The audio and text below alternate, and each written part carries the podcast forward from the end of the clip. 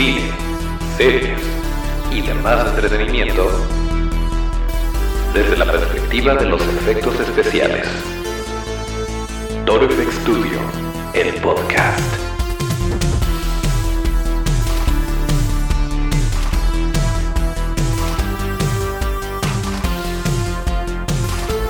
¿Qué tal amigos FXeros? Bienvenidos a otro episodio de Toro FX Studio, el podcast, el lugar donde hablamos de cine, series y demás entretenimiento desde la perspectiva de los efectos especiales de maquillaje.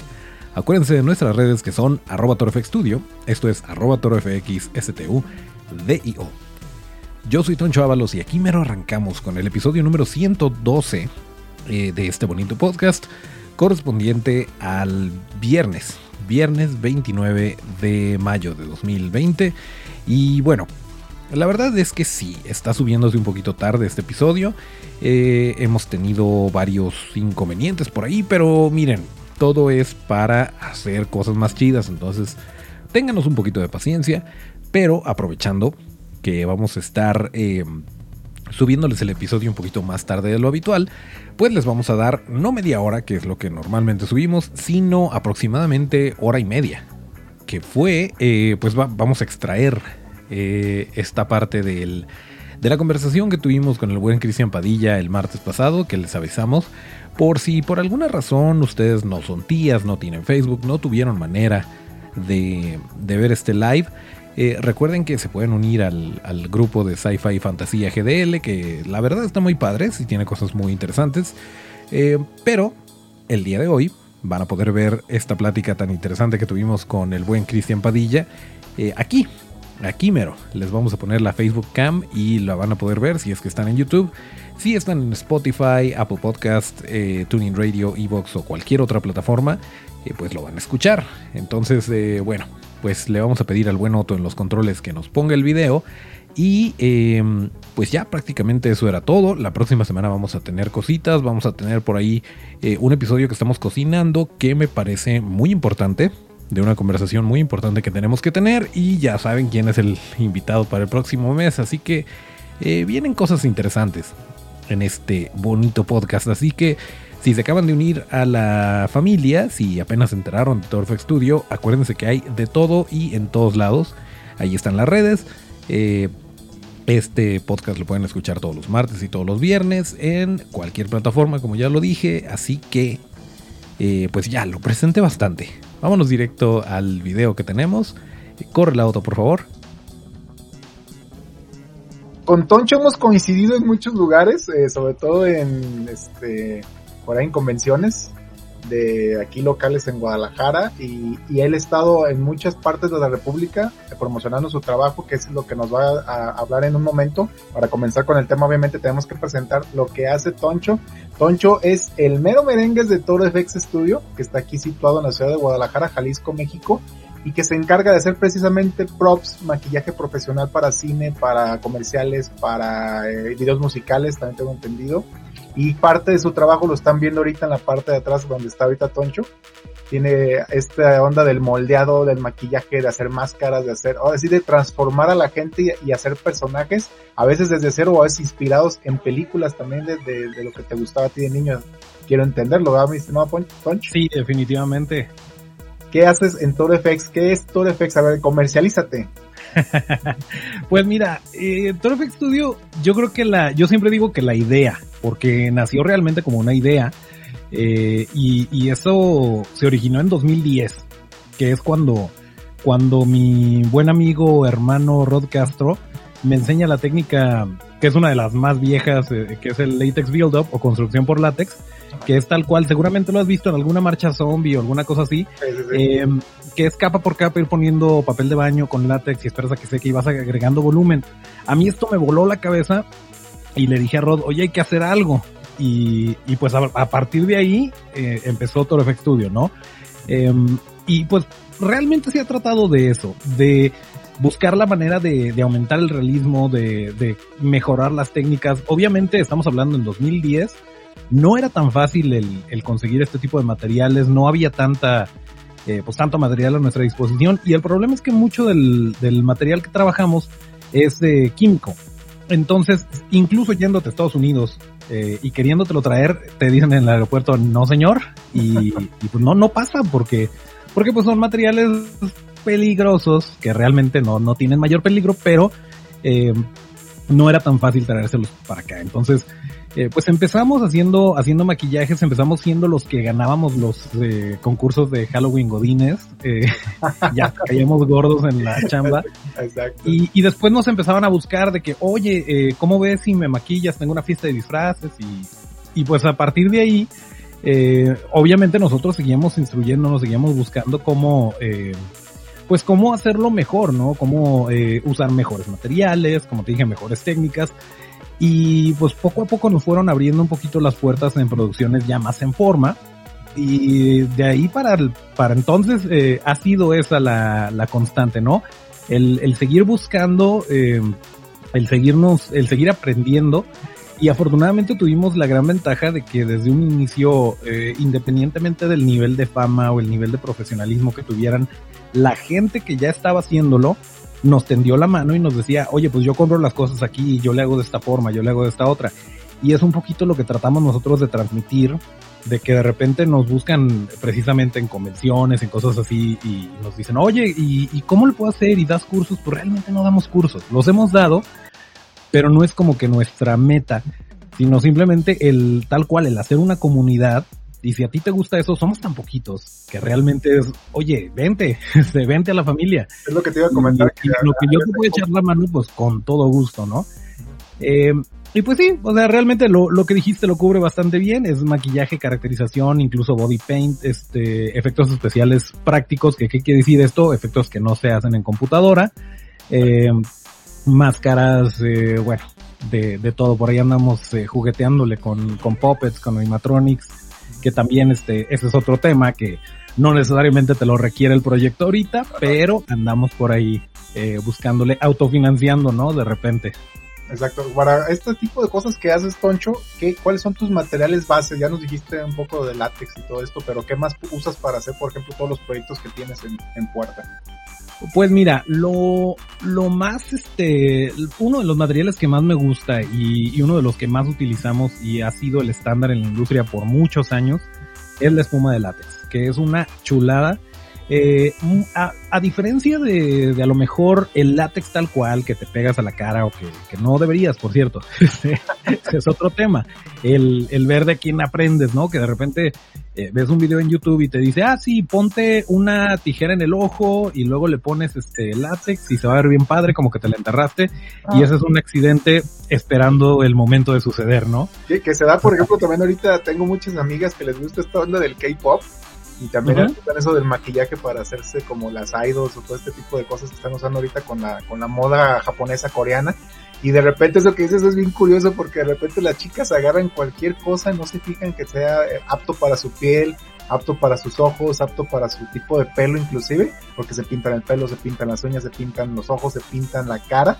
Y ahorita también lo estaba diciendo porque, por ejemplo, me recuerda cuando estamos en las convenciones y que te veo casi siempre tu modelo es, es Otto, uno de nuestros amigos en común, y sí lo veo que le sufre, sí, exactamente, cuando lo estás moldeando, veo que le sufre Otto.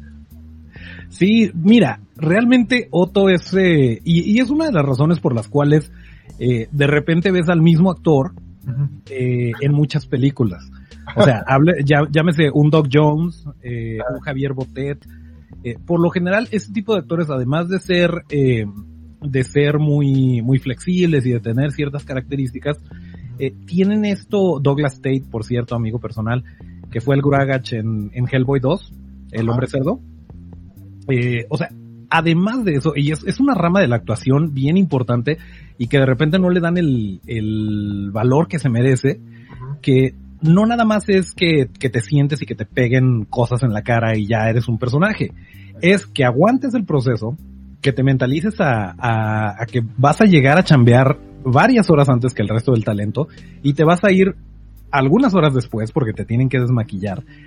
Y que en el momento en el que terminan de maquillarte es cuando realmente empieza tu trabajo y que le puedas imprimir esta, esta vida al personaje porque si no es un pedazo de goma, si no nos sirve de nada, lo que yo le ponga a Otto si él no se transforma en el personaje y va a trolear stands en las convenciones a que lo corran de Disney Radio, historia real, este, si no está haciendo eso, pues de nada sirvió nuestro trabajo. Eh, y, y, por eso, o sea, adoramos a Otto por cosas así, porque sí nos ha tocado, sobre todo en los inicios, que de repente maquillas a alguien y, y no te lo dan, ¿no? Y entonces a lo mejor se ve muy padre, pero para fotos. Exacto, sí. Y a veces ni eso, a veces ni saben posar para la foto. O de repente eh, están a la mitad del maquillaje y no, sabes que ya, ya me tengo que ir o ya, ya no estoy a gusto y que también esa es otra cosa. Tienes que preocuparte muchísimo por la comodidad y la seguridad de tu actor. Porque si estás aprendiendo a dibujar y a lo mejor te compras un cuaderno super fresón, unos marcadores carísimos y la riegas, pues perdiste lana, pero tu lienzo es un papel a fin de cuentas. Aquí tu lienzo es una persona, entonces sí hay que ser bien cuidadosos en ese aspecto porque no nada más puedes perder un amigo, puedes eh, ganarte una bonita demanda, cosas así, y eso no está padre. No, sí lo he visto, tío, cuando coincidimos, con, coincidimos en las convenciones, me ha tocado ver, por ejemplo, a Otto, inclusive estaba una chava la otra, la última vez que nos vimos en la, con cómics, lo vamos a decir. La Este, estaba tu señora, estaba este, varios de tus maquilladores en friega sobre la chava, que estaba haciendo un personaje tipo como una ratoncita, ¿me acuerdo? Y estaba también Otto, y sí los veía de repente, Otto ya como que es más profesional en, esa, en ese aspecto de que ya lleva mucho tiempo trabajando contigo, pero la chava así de repente sí como que se le notaba la desesperación en la cara de que a qué horas van a acabar, o ya mero, qué onda. Y te voy a, te voy a decir que a lo mejor así tiene la cara, eh, o, la expresión de miedo, porque aparte está pequeñito y todo. Pero, pero Lisa Arias, que era la modelo en ese entonces, era como traer de chofer al papa, ¿eh? Este, no sé si te hace ese chiste, no te lo cuento. pero, pero Liz Arias es una maquillista súper profesional, que se la sabe de todas, todas. Y, y en esa ocasión, pues ella era la modelo. Que de repente sí, sí practica en ella misma, pero, pero sabía perfectamente a lo que le entraba también, ¿eh? porque, porque ella tiene, tiene un portafolio impresionante, e incluso cuando maquillamos a Otto, eh, ella me estuvo ahí echando la mano y este, y pues fue también parte del equipo de, maquillaje, que eso es otra cosa, es, es, otra cosa bien bonita, de repente te agarras un colega y, oye, tengo este evento, tengo esta situación, ¿qué onda? ¿Me puedes echar la mano? Y, y la verdad es que, al menos en mi experiencia, cero eh, efecto cangrejo, cero celos profesionales, o sea, es una comunidad bien bonita. Eso es Como igual de ñoños. Sí, se ve exactamente, la ñoñez es la que participa en todos estos tipos de eventos y ves a la gente que se interesa por tu trabajo. Y a mí me da gusto, por ejemplo, cuando te conocí, a mí me emanaba mucho mis épocas cuando estaba en la universidad, que recordaba cuando estuve, no sé si conociste tú a Rigo Mora, en paz descanse. No en persona, pero sí, sé de su vida y obra, claro. Ok, Rigo Mora fue mi, fue mi maestro y Guillermo del Toro también fue mi maestro.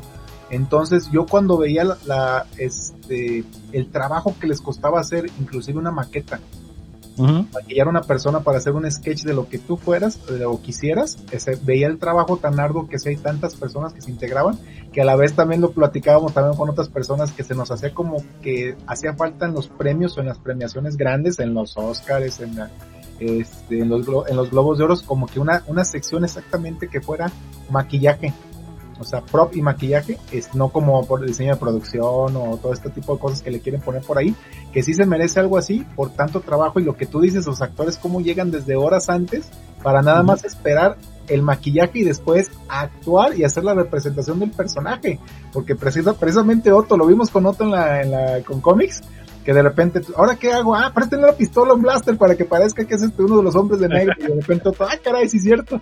Y entonces sí se ve, se ve, se ve el trabajo tan arduo que se hace, eh, se ve también el cariño que haces por tu trabajo. Yo te lo digo, lo, lo he visto eh, exactamente en vivo. Y desde que te conozco, admiro tu trabajo y dije, Toncho tiene que estar en este programa porque la verdad necesitamos un especialista para que nos adentre en este mundo que es el sci-fi y la fantasía obviamente, pero hay muchas películas que también requieren de maquillaje. Y vámonos ahora sí hasta atrás, mi estimado Toncho. Toncho, cuando tú estabas pequeño, ¿cuál es la película que dijiste, wow, ese, ese personaje, ese maquillaje, eso me encanta, me la creo? Fíjate que son varias. Eh, yo estoy eternamente agradecido con mi señora madre por su irresponsabilidad. porque desde muy chiquito eh, yo me acuerdo con ella haber visto eh, Alien y la, saga de Alien, pues las que iban saliendo, Alien, Aliens, este, ah. hasta la de David Fincher, todas. Eh, recuerdo que, que también veíamos Terminator, Depredador, eh, este tipo de películas, eh, Juegos Diabólicos o Poltergeist. O sea, todas esas películas como que me fueron formando, Gremlins, ahí tengo un rayita, este, em, y, lejos de darme miedo, la verdad es que, bueno, a lo mejor Poltergeist sí me, medio me daba miedo, pero yo siempre me, me fui más por el lado del sci-fi, o sea, para mí, el Terminator, sobre todo Terminator 2, que, pues es bueno, el, el T-800, para mí el Terminator era más importante que Superman y que Batman. O sea, cuando, cuando estaba creciendo, sí me gustaban los superhéroes y todo, pero, pero ese era mi Batman, ¿no? Y, y Depredador era mi Lex Luthor a lo mejor. Este, o sea, eh, y este tipo de, este tipo de películas me, me llamaban muchísimo la atención, pero, y, y me las creía completamente. Eh, o sea, sabía que eran efectos especiales, pero, pero yo los veía y conectaba perfectamente con, con los personajes. Eh, hace poco lo platicaba que, que por ejemplo, E.T., sabes, una de las razones por las que aguanta la prueba del tiempo es que sabes que es un puppet, sabes que no es real, pero aún así te transmite, eh, es un personaje que te transmite emociones y aunque hayan pasado tantos años, tú vuelves a ver la película y lo estás viendo a los ojos. No estás viendo un efecto especial, no estás viendo una marioneta, estás viendo el personaje de E.T. Y, y eso es una de las cosas más bonitas que se me hace de, de todo este rollo, el que, el que puedas conectar con, con un personaje de esta manera y con un personaje que de otra forma no existiría. Eh, y no nada más ti por ejemplo, el depredador. O sea, debajo de todo eso sí, a lo mejor es Kevin Peter Hall, pero, pero no te va a transmitir lo mismo que con la cara del depredador y con este, con pues toda la actuación y todo lo que conlleva y el qué horrible eres. Y, o sea, que todos sabemos que dice en inglés, pero no lo vamos a decir aquí porque es un stream familiar. Estamos en horario infantil, ¿eh? Exactamente. Y es, fíjate que nos está saludando Umi, está ahí con nosotros conectada, dice que hay, hola, es Umi Chikari, una de, una de nuestras expertas de Harry Potter, y obviamente Toncho la conoce también, del grupo de Azkaban GDL. Fíjate que eso, eso que comentas es muy padre esta onda de recordar lo, lo que primero te llamó la atención de ese tipo de, películas sobre todo ahora que te dedicas a esto, no, mucha gente no, no lo sabe, de hecho yo tampoco lo sé, no sé si tengas, aparte de esta onda del maquillaje y todo eso, le digas a la gente qué es Toncho, o sea, qué profesión tiene Toncho aparte de... Fíjate que es, es bien chistoso porque a diferencia de, a diferencia de muchas otras personas que, que están como que metidas en lo del arte y todo, eh, y que le entraron de lleno porque odiaban su trabajo, etcétera, eh, o que realmente su pasión siempre fue esta, pero tenían que hacer esto. Eh, yo, o sea, mi corazón está dividido porque me encanta mi trabajo eh, en Toro FX, pero también me encanta mi trabajo diurno. Yo soy de profesión ingeniero en sistemas y trabajo en una compañía de IT desde hace 11 años. Y la verdad es que afortunadamente sí me gusta mi trabajo, sí lo disfruto mucho.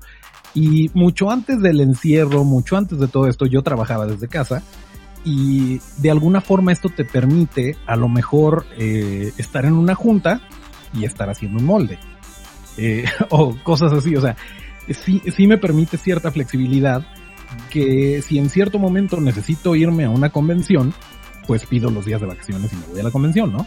Este, eh, o si hay un llamado o cosas así, eh, pues, pues de alguna manera lo puedes como que pimponear, pero hasta el momento he podido combinar las dos y espero que así siga porque me, me gustan ambas partes, la verdad. Eh, ¿Consideras que esta onda del maquillaje está muy, muy este, arraigado aquí en México o realmente le falta un poquito más de exposición o que la gente se anime a trabajar en esto que tú haces, en esto del maquillaje, del prop, de los efectos? Fíjate que no CGI, digámoslo así los efectos prácticos. Fíjate que no necesariamente. Hay mucho talento, eh, sobre todo en, en, Ciudad de México, avientas una piedra y le cae a alguien que trabaja en cine. eh, y esto, y esto es bueno, la verdad. Eh, si hay tantos maquillistas, por ejemplo, en, Ciudad de México, es porque hay mucha oferta. Aquí, a lo mejor, en Guadalajara, en Jalisco, sí se están haciendo muchas cosas. Se están, eh, se están abriendo muchas puertas. Eh, está avanzando lento pero seguro hay mucho talento emergente que, que por ahí está rascándole. Pero en general creo que el problema no es, o, o, la carencia, o la adolescencia, no reside en, en el maquillista, en el, eh, en las criaturas, en los efectos especiales. Creo que en general es el cine. Eh, y, también es una de las razones por las cuales eh, en Toro FX Studio tratamos de estar en todos lados.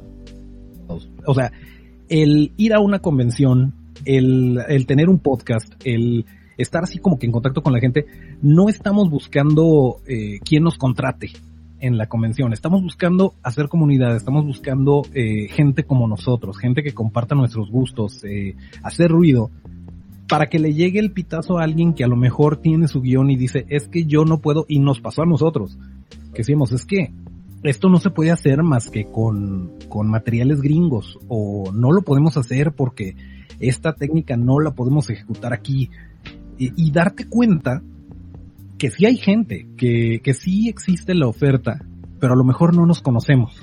A lo mejor nos falta eso. Para que esa persona que ahorita a lo mejor está en su último semestre y que está haciendo un guion a lo mejor, que a lo mejor cree muy ambicioso, que a lo mejor cree que no lo puede hacer con, con el presupuesto que, que tiene planeado y por lo tanto lo mete un cajón y, y se espera y a lo mejor ahí se queda en el olvido, eh, que sí se puede, o sea, que, que de alguna manera se puede, se puede lograr y no, no con eso me refiero a que te bajes los chones y dejes que, este, que se aprovechen de tu trabajo, ¿no? O que trabajes de gratis. México, sino que hay maneras de solucionarlo. Somos especialistas en, bajarnos los chones eh, para, ah, pero en todas las ramas, en todas las ramas siempre hay un amigo que te lo hace más barato.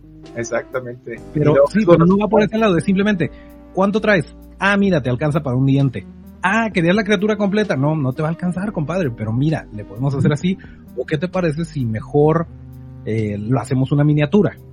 O, o sea, buscar la manera, pues. Exactamente, como que más bien escalonar este, las divisiones o la, la importancia que se le da a cierto proyecto, porque a lo mejor en un corto universitario, no te va a alcanzar el presupuesto para hacer algo ya de, en forma tipo una película, no sé, eh, auspiciada por Fidecine o lo que tú quieras. En este caso, por ejemplo, tú que manejas este tipo de cosas de efectos y, de props y toda esta onda, ¿te ha llegado gente a decirte, sabes que tengo un proyecto universitario, ¿me cobras menos que lo que cobras antes? Fíjate que en mi experiencia los proyectos universitarios vienen con muy eh, vaya, vienen, no, vienen sin malicia. Entonces es, mira, tengo esta idea, ¿cuánto me cuesta? O tengo tanto, ¿para qué me alcanza? O sea, no te, no te están tratando de, de como que decir, no, es que mira, que va a tener exposición, que se va a festivalear, que, o sea, van como que muy al grano. Y eso, eso me encanta. Eh, o muchas veces, eh, tal cual, o sea, yo lo he tenido estas conversaciones con, con directores, con productores de, ¿sabes qué? Dime cuánto tienes asignado. Y, y si tú me tienes, más bien, yo te tengo la confianza, o más bien te pido la confianza de que tengamos esta interacción y de yo decirte, no lo hagas por menos de esto. Porque esa es otra cosa, a veces te enamoras del proyecto o te llega el guion y dices, es que está increíble, es que lo quiero hacer y resulta que tienen tres pesos y le dices, mira, puedes elegirme a mí o no, realmente no me importa si no me contratas a mí, pero por favor no la hagas por menos de esto, porque tu historia merece que se cuente con estos elementos. Y con lo que tú tienes no te alcanza. Y tú crees que no es una inversión que valga la pena, pero sí lo es. y, pero sabes bien, o sea, muchas veces sabes que tienes razón, nos vamos a esperar, o, a veces si te llaman y te dicen, sabes qué, tengo tanto, eh, qué onda se arma y se arma. Eh, pero, pero sí, o sea, en, en proyectos universitarios la verdad es que no, no hay tanto problema. De hecho, curiosamente, mientras más va creciendo o más este alcance tiene, sí como que te dicen, no, mira, pues hay tanto. Y, ahí con, con, toda la pena digo, estoy seguro que, tengo colegas que se han visto en esta situación y pues le dices, ¿sabes qué? No, no se hace. Y de verdad, o sea, te duele el decir, híjole, me hubiera encantado estar en el proyecto, pero cuando ves que sí se están queriendo aprovechar, dices, no, eso es lo que te iba a decir porque a veces sí pasa, puede pasar eso. Pati Pérez, ¿cómo estás? Nos está saludando. Hola, una gran fan de Star Trek. Vamos a saludar a ti, a Toncho FX. Eh, también eso que dices es bien importante, Toncho, porque hay muchos proyectos de muy buena calidad y desgraciadamente en México tenemos esta onda de seguir los proyectos facilones, de seguir los proyectos que no requieren de hacer técnicas para sci-fi y fantasía o para hacer este tipo de, de inclusive terror, hacer terror en México porque se puede hacer con el maquillaje un muy buen terror. Yo siento que hay los elementos y hay el material para hacer películas de terror. Yo he visto tu trabajo, por ejemplo, ahí tienes al, al mono este de Death, de Death Note por ahí, tienes a la chava de creo que es la del aro, la que está atrás, si mal no lo estoy viendo. Ah, esa es una... de hecho es como una, es como una cabeza de caballo, como un cráneo, con una peluca que nos pidieron para, para una obra de teatro que se llama Priscila Sombras en la Oscuridad. Eh, y, y nos pidieron que hiciéramos el personaje. Y pues ahí teníamos el molde, ahí teníamos una peluca. y, y nos quedamos con esa copia. O sea, ellos tienen la suya para, para la puesta en escena, pero nos quedamos con esa. Y sí, el río que está ahí arriba está pelón y está sin, sin pintura, pero, pero sí también. por ahí una foto donde hiciste uno completo ahí en la con cómics, ahí lo tengo. Y, y, hablando, por ejemplo, ahí tienes un Gremlin también, ahí tienes este, hasta Trooper de Star Wars que también se puede hacer por ahí para hacer los cascos. Hay mucha gente también que puede hacer mini cortitos o que tiene como la idea de hacer proyectos a, a lo mejor para, no tanto para hacerlo de manera profesional, sino para divertirse y este manejarles, por ejemplo, tarifas así como dices tú también, no regales tu trabajo. Me ha tocado ver gente que quiere musicalizar proyectos y que también ahorita se está dando la esta onda del YouTube de que te dan música sin copyright, o sea, como que hay muchas maneras de tratar de escalonar tu proyecto, sí las hay, pero precisamente diste en el clavo hace rato, Toncho, no nos conocemos. No nos conocemos a la hora de hacer, por ejemplo, ahorita estamos nosotros, tú estás invitado obviamente, estamos en la Expo Toys, que la vamos a mover de fecha, y estamos viendo una onda, está así porque iba a ser, para la gente que nos está viendo, iba a ser el... iba a ser como en menos una semana, ¿no? el sábado, de hecho, tenemos que estar en el Rock pero se, se canceló la fecha muy importante, el proyecto no se ha cancelado. Y estábamos también con esa disyuntiva de, de ver lo de los invitados, ver gente y de repente, oye, ¿quién, ¿quién nos puede apoyar en esta área? Ah, mira, está fulano, sultano. De repente yo me acuerdo que en un programa de radio coincidimos y te dije, Toncho, ¿qué onda? ¿Ya estás? No, no me han hablado. Ahorita lo arreglamos porque también nos vemos y nos hace falta eso, también la conexión.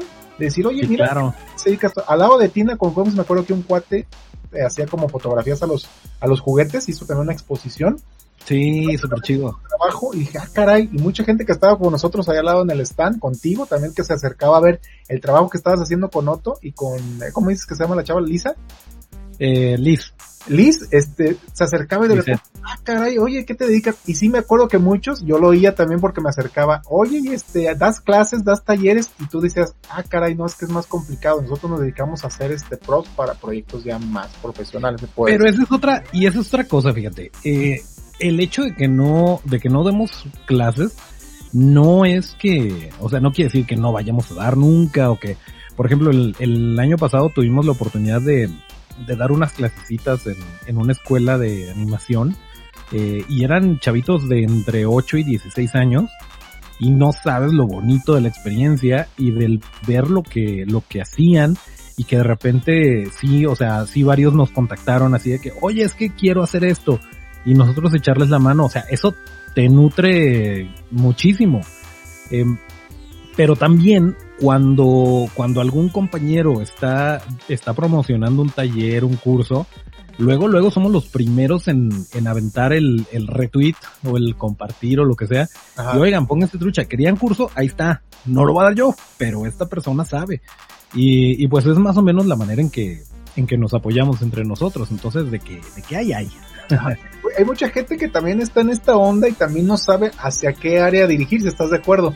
Porque puede ser también esto del maquillaje, puede ser también, no sé si tú hagas el moldeado también para hacer estos famosos moldes de algún personaje, o lo tienes sí, que se tiene que, se tiene que hacer, eh, bueno, para un prostético, por ejemplo, que es lo que, lo que le pegamos a Otto, eh, se tiene que hacer escultura, se tiene que, haz de cuenta que en esta cara, eh, en esta cara de, de Otto, se esculpe y, y, a partir de ahí se le saca un molde y al negativo, a, a, a, lo que queda, le quitamos la plastilina y eso se reemplaza con el material del que vaya a ser eh, el prostético.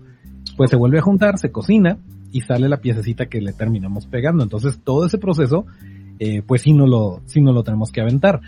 En cuanto a especializarse, pues sí, por ejemplo, en Estados Unidos hay gente que, que ha hecho una carrera completamente de de hacer moldes, por ejemplo. Eh, Rob Fritas, por ejemplo, es uno de los mejores para, para hacer moldes. Y pese a que sabe todos los procesos de, de que conlleva el, lograr algo así, eh, es el mero mero y cuando alguien necesita eh, un molde, van con él. Eh, Gary G es otro, hay, hay varios, pero, pero el, el, hacer moldes es un arte por sí solo, es un animal completamente diferente, pero desafortunadamente pues no tenemos tanto la industria eh, en México, en Jalisco en particular, como para decir, oye, alguien que me sepa hacer moldes de prostéticos o, o, o sea, no. Te puedes encontrar, sí, en, eh, a lo mejor en Tonalá, eh, gente que hace moldes para artesanías, cosas así, pero esto que es tan particular, pues sí te tienes que aventar todo. Que de hecho eso es otra cosa bien bonita. Va muy de la mano el maquillaje eh, y, y, el maquillaje de efectos especiales o los prostéticos o cosas así. Y, y a veces, a veces las, eh, sobre todo las colegas maquillistas que de repente eh, te hacen un maquillaje editorial hermoso que yo jamás podría hacer. Exacto. Dicen, es que yo quiero aprender. Pues va, o sea, yo te enseño. Pero ya que se dan cuenta que no es nada glamoroso, que es llenarse las manos de látex, de yeso, de, eh, o sea, que es un rollo totote. Uh -huh. Raras son, como por ejemplo Liz Arias, que ella sí le, le entra todo. Eh, pero, pero son raras las que dicen, no, sí, me voy por acá. Y entonces esa es otra parte, que, oye, tú eres una maquillista súper chida, eh, ¿para qué le inviertes todo esto? ¿Qué te parece si yo te hago el prostético, te lo maquilo, y tú vas y lo pegas y lo aplicas y lo pintas y haces tu idea, pero a final de cuentas, pues yo aquí tengo con qué, yo te hago el prostético. Y esa es otra manera muy bonita de interactuar también, de que no es, no, es que yo quiero aprender, y es que no, no, este, no te voy a enseñar cómo lo hago, o sea, yo te enseño, o te lo puedo hacer, como tú quieras, este, que bueno, no sé si me da a entender, pero sí son cosas de...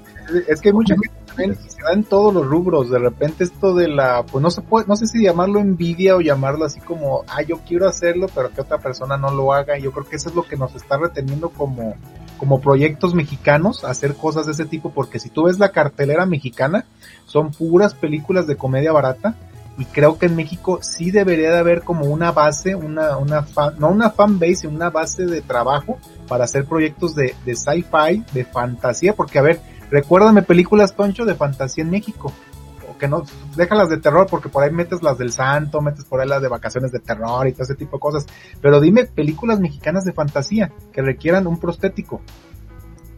Eh, películas, pues mira, no, me estaría metiendo en el terror.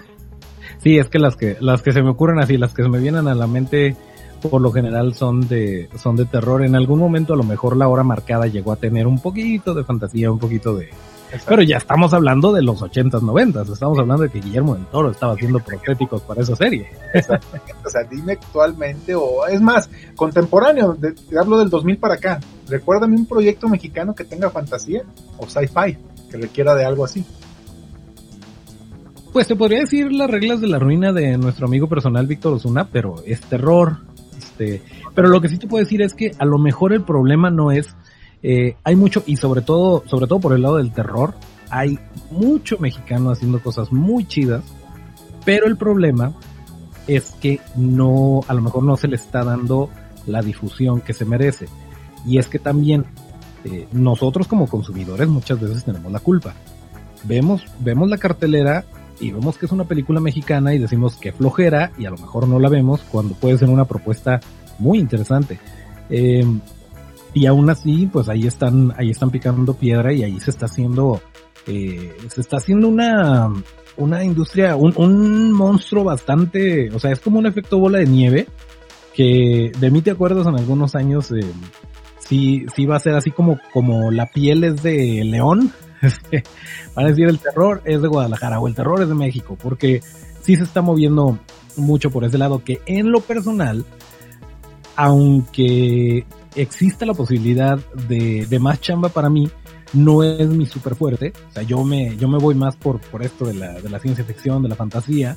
Eh, pero pues ahí va, ahí va. La verdad es que sí, sí a lo mejor falta también que, digo, de que hay, hay cine, hay cine, pero no lo estamos viendo no, y a lo mejor no tienes tanto la chance de, de, que lo exhiban. Ahora con las plataformas a lo mejor es un poquito más fácil. A lo mejor este, a lo mejor por ese lado puede tener como que una, eh, una brecha por ahí que, que llenar. Eh, pero sí, o sea, yo, yo estoy esperando que me lleguen desde del espacio de de trolls, de cosas así, eh, pues digo, para, para darle rienda suelta, ¿no? Había un proyecto aquí en México, no sé si te acuerdas, se llamaba Ángel Caído, de hace unos años, que era algo así parecido como tipo entre El Señor de los Anillos y Laberinto. Es una producción totalmente mexicana. Salían los hijos de Christian Bach, me lo recuerdo perfectamente. Y ese proyecto, yo, yo lo recuerdo que yo estaba, en ese tiempo estaba trabajando yo en, si no recuerdo, en C7 y mucha gente de C7 nos hablaba de este proyecto que nunca vio la luz del, día. O estuvo en festivales mexicanos, pero nunca fue una eh, abertura para la gente en general. O sea, no, no se dio ni siquiera este, una, una premier para la gente para que lo viera. Y justamente lo que tú dices, no tenía ni siquiera un director de calibre. Obviamente todo el casting era de novelas, era casting de novelas mexicanas, de Televisa, obviamente, ahí venía todo eso. Se veía el proyecto interesante, pero nunca dio la luz. Y dije, ah, en este tipo de cosas yo, yo digo, ¿por qué no hacemos algo tipo, como dices tú, El Señor de los Anillos, El Hobbit, algo tipo, a lo mejor yo creo que está difícil hacerlo como Alien, pero se puede hacer, o sea, si inclusive el mismo Alien, ¿recuerdas la película Alien, la original?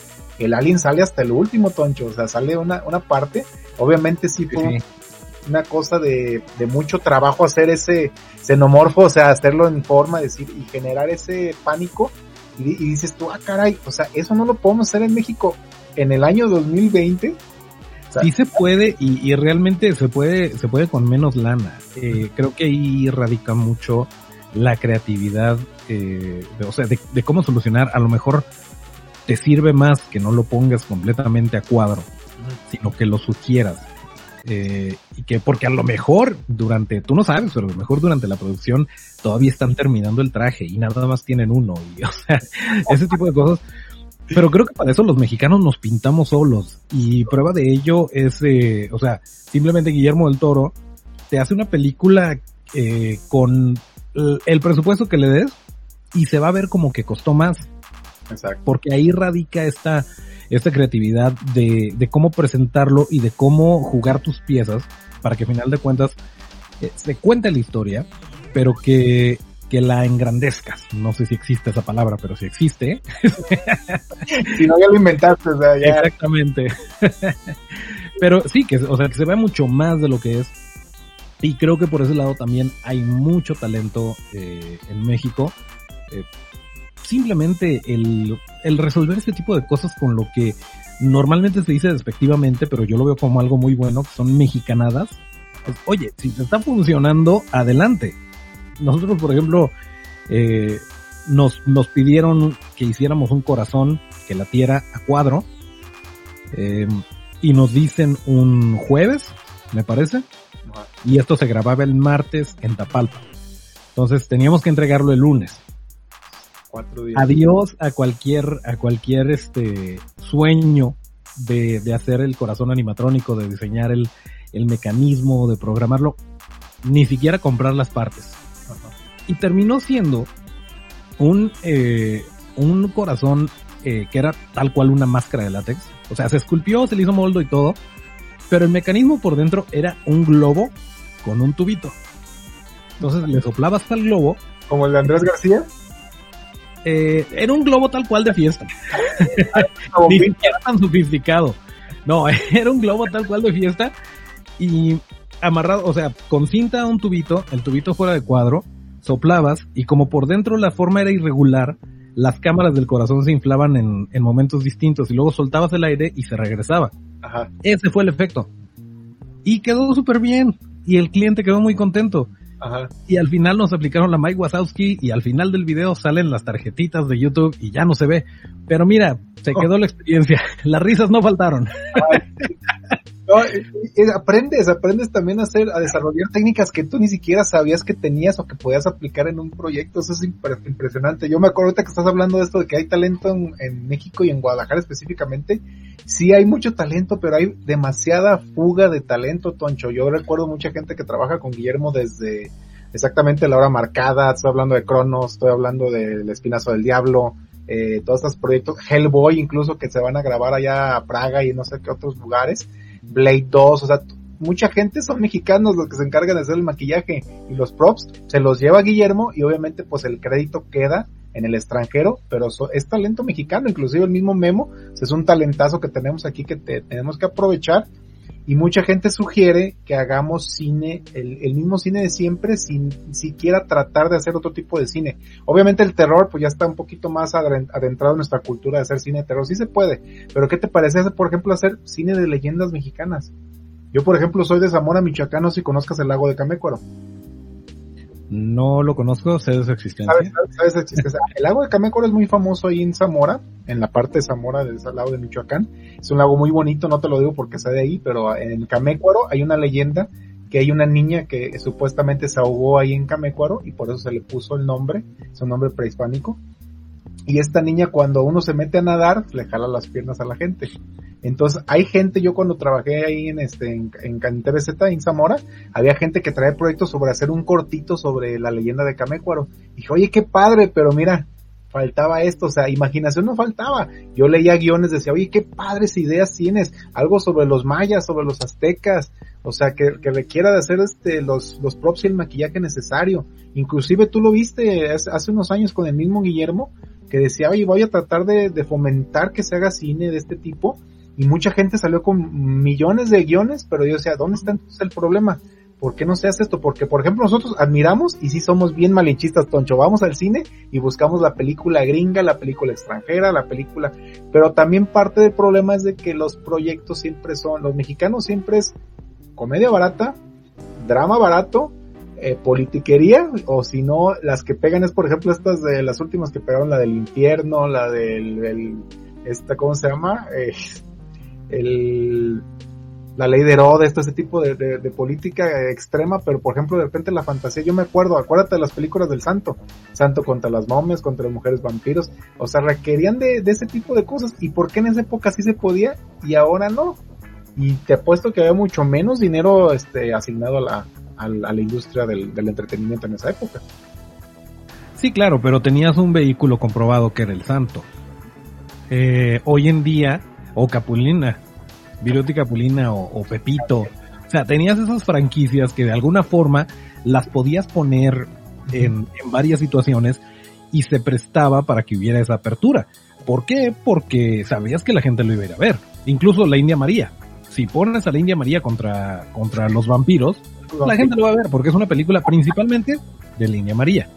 Y de la misma forma, era principalmente una película del santo o de Pepito y Capulina y, Viruta y, o sea, eh, por ese lado creo que creo que sí está bien difícil porque digo nos podemos quejar pero ha habido ha habido digo dices comedia barata pero ha habido también eh, películas que valen la pena. Eh, por ejemplo el el complot mongol mentada de padre. Son películas que que en título te pueden parecer una te pueden parecer una comedia más pero que sí a lo mejor se atrevieron a, sacarle la vuelta, a proponerte algo diferente con el guion, que no es la panacea del cine, no es de, no están descubriendo el hilo negro, pero, pero sí se le está dando como que otra voz. Y, creo que por ese lado también nosotros como consumidores, eh, pues nos podríamos dar la oportunidad de, de voltear a ver para allá. Pero también, o sea, sin lana, simplemente si a ti te digo, oye, es que tengo una idea súper chida para, para un carro, y voy a hacer un carro y nada más que necesito pues el chasis, necesito el motor, necesito quien lo construya, pero la idea la tengo y la idea está increíble. Y tú dices, oye, pero ¿cómo voy a recuperar mi inversión? ¿Se va a vender ese carro o no? O sea, a mí me encanta, a ti también, pero somos nosotros. ¿Cómo sé que puedo vender en masa?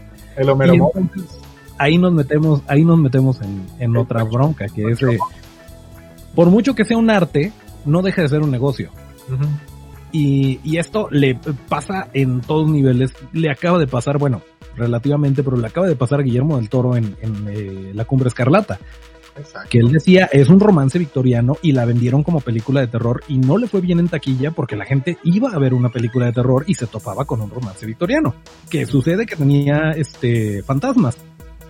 Entonces, eh, pues es un poquito complicado, pero, pero creo que hoy en día está bien difícil buscar excusas, porque si, por ejemplo, Robert Rodríguez se pudo aventar el mariachi con tres pesos, nada más eh, teniendo bien clara su idea y teniendo los pantalones bien puestos este, y, pues buscando la manera de lograrlo, hoy en día tenemos herramientas mucho más baratas, mucho más fáciles.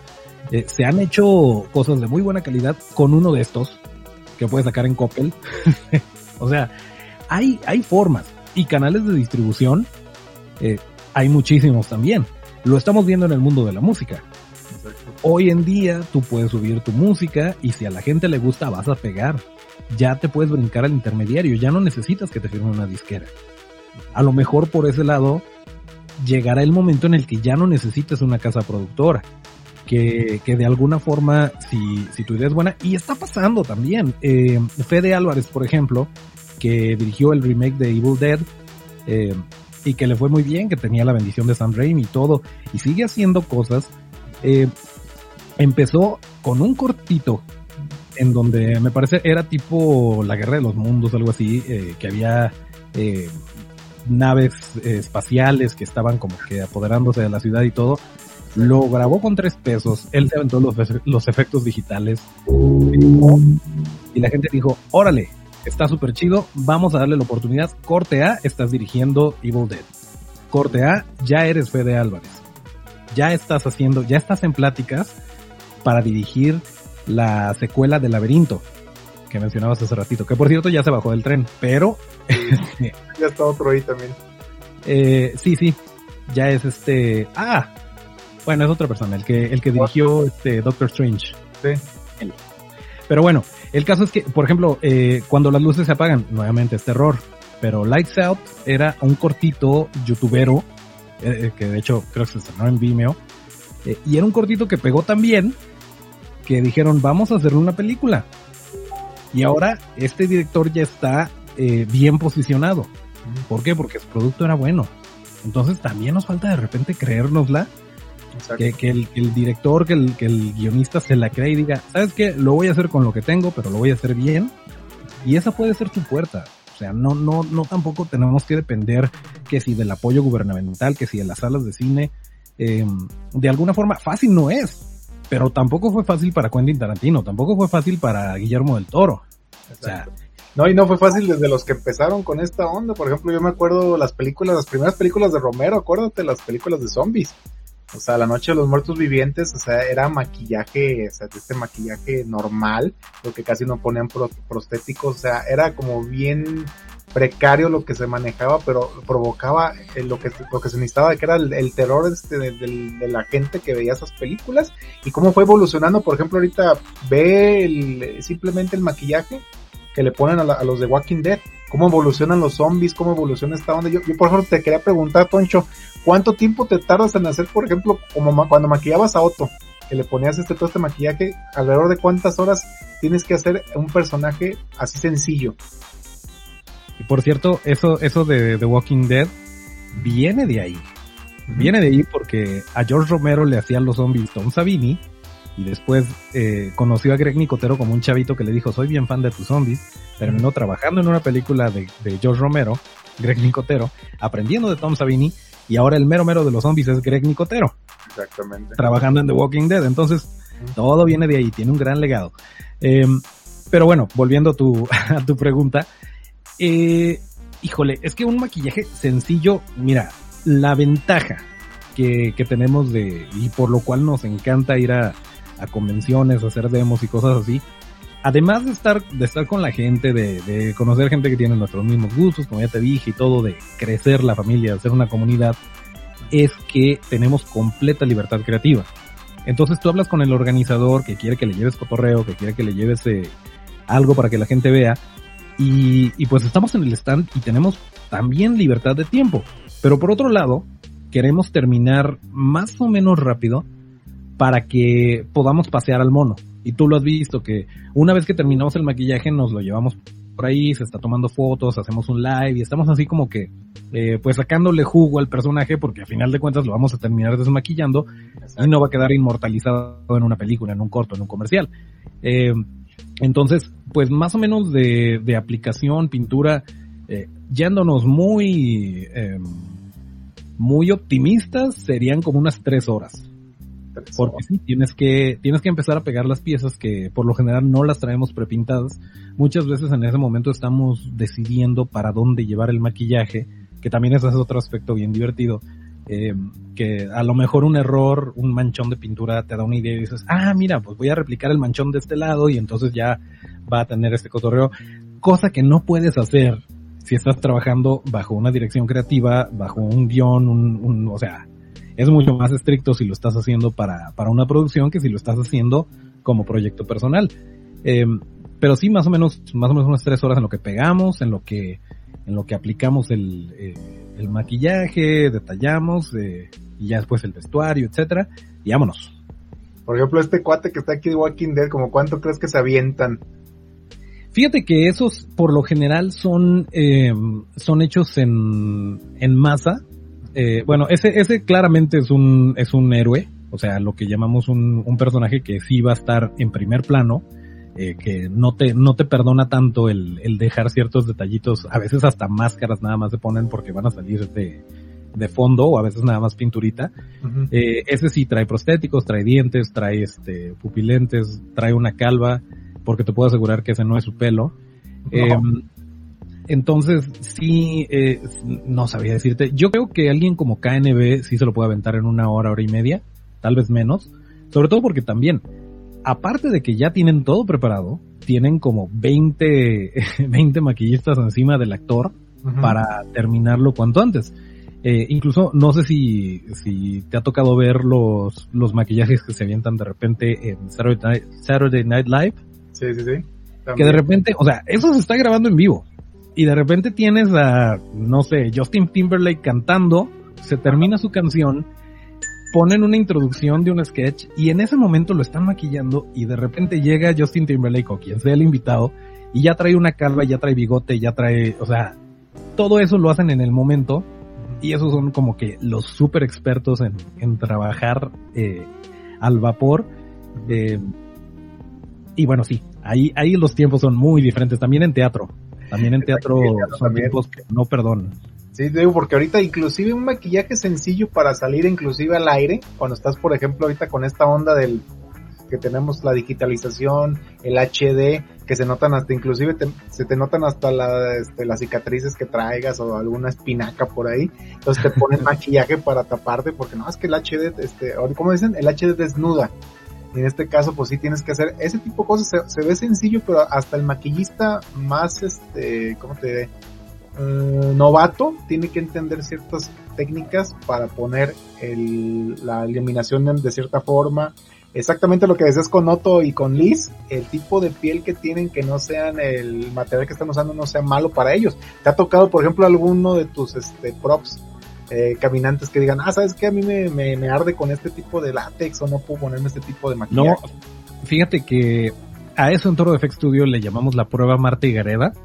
Eh, y, y, precisamente eh, se trata de eso. Aunque tú me digas, si es la primera vez que trabajo contigo, aunque tú me digas que no eres alérgico al producto que voy a usar, sea látex, sea el adhesivo, eh, yo voy a hacer una prueba primero.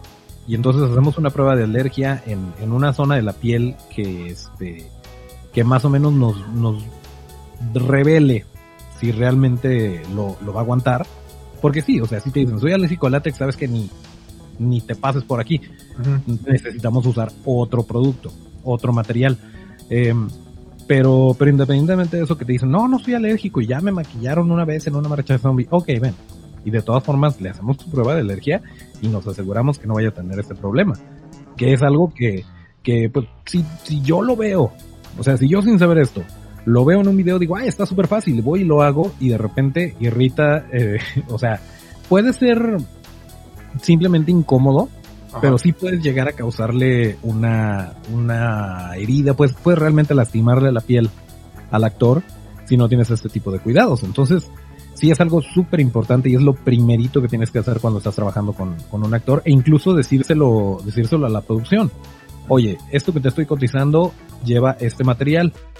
Eh, me tienes que asegurar que tus actores no van a tener este problema o si no decidir si le quieres ahorrar en el material, porque aparte el silicón es más caro, eh, si le quieres ahorrar en el material o si replanteas el castear al actor. Es tu decisión, yo nada más te lo pongo sobre la mesa porque no va a terminar bien esto si, si lo haces así. Y otra cosa bien importante también, eh, sobre todo cuando se maquillan para, para fiestas de Halloween o cosas así, es el, tienes que eh, asegurarte de una de dos, o desmaquillas a tu actor, o le dices, le das con qué, y le das tu número de teléfono y le dices cualquier bronca, aquí estoy, porque es tu responsabilidad desde que lo, desde que le estás poniendo cosas en la piel hasta que se las quita. Entonces, eh, pues sí, son, son detalles. Es lo que te iba a comentar porque sí me había pasado ver en algunos, inclusive actores de Hollywood, que les pasaba eso, que son alérgicos a cierto material o no los pueden maquillar o les, les cambian incluso el personaje porque no les pueden adaptar lo que tienen que adaptarlos.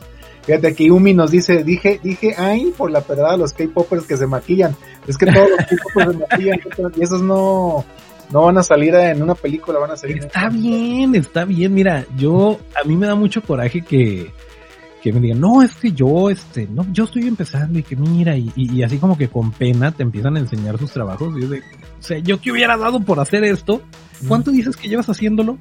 Este, ¿quién dices que te enseñó? Ah, nadie. Y de ti salió a hacer esto. No manches. Cáele al equipo, o sea, de repente eh, es eso, o sea, me, me, me, frustra que la gente, eh, pues como que le dé pena a lo mejor mostrar su trabajo, cosas así. Eh, y en, en, en Toro Studio, o sea, de repente subimos una foto y, y, se ve, por ejemplo, el cuello, hace, hace no mucho subimos una donde Otto está precisamente como zombie y se le ve el cuello color piel. O sea, que, que esa parte no se la maquillamos y salió así en la foto.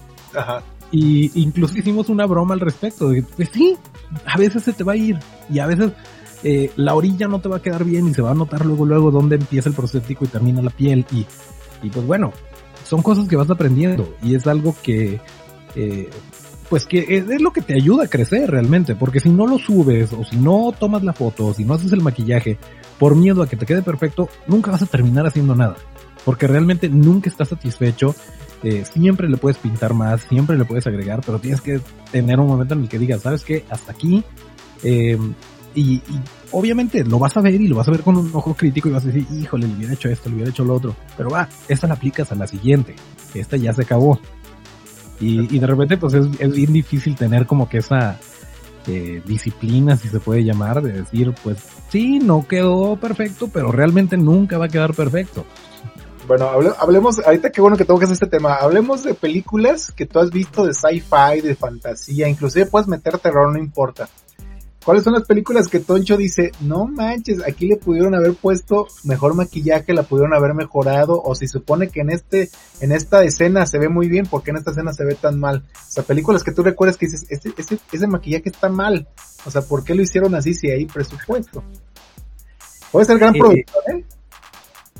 El, pues de repente, de repente sí hay, eh, hay una que, híjole, la tengo súper arraigada en mi corazón porque eh, Terminator 2 es mi película favorita de todos los tiempos, punto. Eh, pero, en particular en Terminator 1, en la, pese a que es el señorón Don Stan Winston uh -huh. y su equipo, o sea, Stan Winston Studios haciendo los efectos especiales, la escena donde se está operando el ojo en el baño, sí se ve super puppet sí se ve, híjole, no, no. Eso yo creo que incluso, incluso en los ochentas, eh, sí lo veías, o sea, sí te, te sorprende en su momento, y, yo me acuerdo de, de, chamaquito que lo veía, no lo registré como falso. Pero sí es uno de esos efectos que no aguantan la prueba del tiempo, que sí se ve claramente, eh, pues que es un puppet, porque pese a que sí estaba muy parecido a Arnold Schwarzenegger, pues el pelo estaba ponchado como de muñeca, se ve muy tieso, la pintura eh, se ve como que muy brillosa, los movimientos eh, no son nada naturales y, y pues no, no pasó tan bien. En Terminator 2 hay una escena donde se ve ca cañoncísimo la, la evolución, que es cuando, cuando están disparando los policías a al, al edificio de, de Cyberdyne y, y, se ve que, que, está caminando el Terminator y le están disparando.